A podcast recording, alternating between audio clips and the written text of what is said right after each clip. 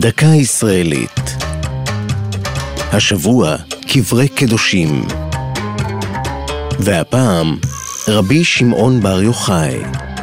מדי שנה בשנה, בערב ל"ג בעומר, מתקבצים מאות אלפים להילולה חגיגית, סמוך לקבר רבי שמעון בר יוחאי, לרגלי הר מירון בגליל העליון. רבי שמעון בר יוחאי, המכונה הרשב"י, היה תנא, כלומר מחכמי המשנה בן המאה השנייה, מתלמידי רבי עקיבא.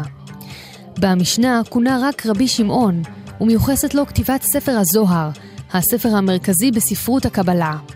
על פי מדרש בן המאה החמישית, הסתגר רשב"י במערה יחד עם בנו אלעזר, כשברחו מהשלטון הרומי, ובמשך 12 שנה אכלו השניים מפירות החרוב ושתו ממעיין מים, שנבראו להם באורח נס. קבר הרשב"י נחשב לאתר הדתי השני בארץ במספר המבקרים השנתי בו, לאחר הכותל המערבי. זה שנים אחדות מתנהל מאבק משפטי שהגיע עד לבג"ץ, בנוגע לניהול המקום. מחד, עומדות אגודות ההקדש הוותיקות, ספרדיות ואשכנזיות, ומאידך, חברה ממשלתית העתידה לקבל את האחריות על המקום, ובין היתר, לדאוג לשיקומו האדריכלי והסביבתי, על מנת להתאימו למספר המבקרים העצום. זו הייתה דקה ישראלית על קברי קדושים ורבי שמעון בר יוחאי.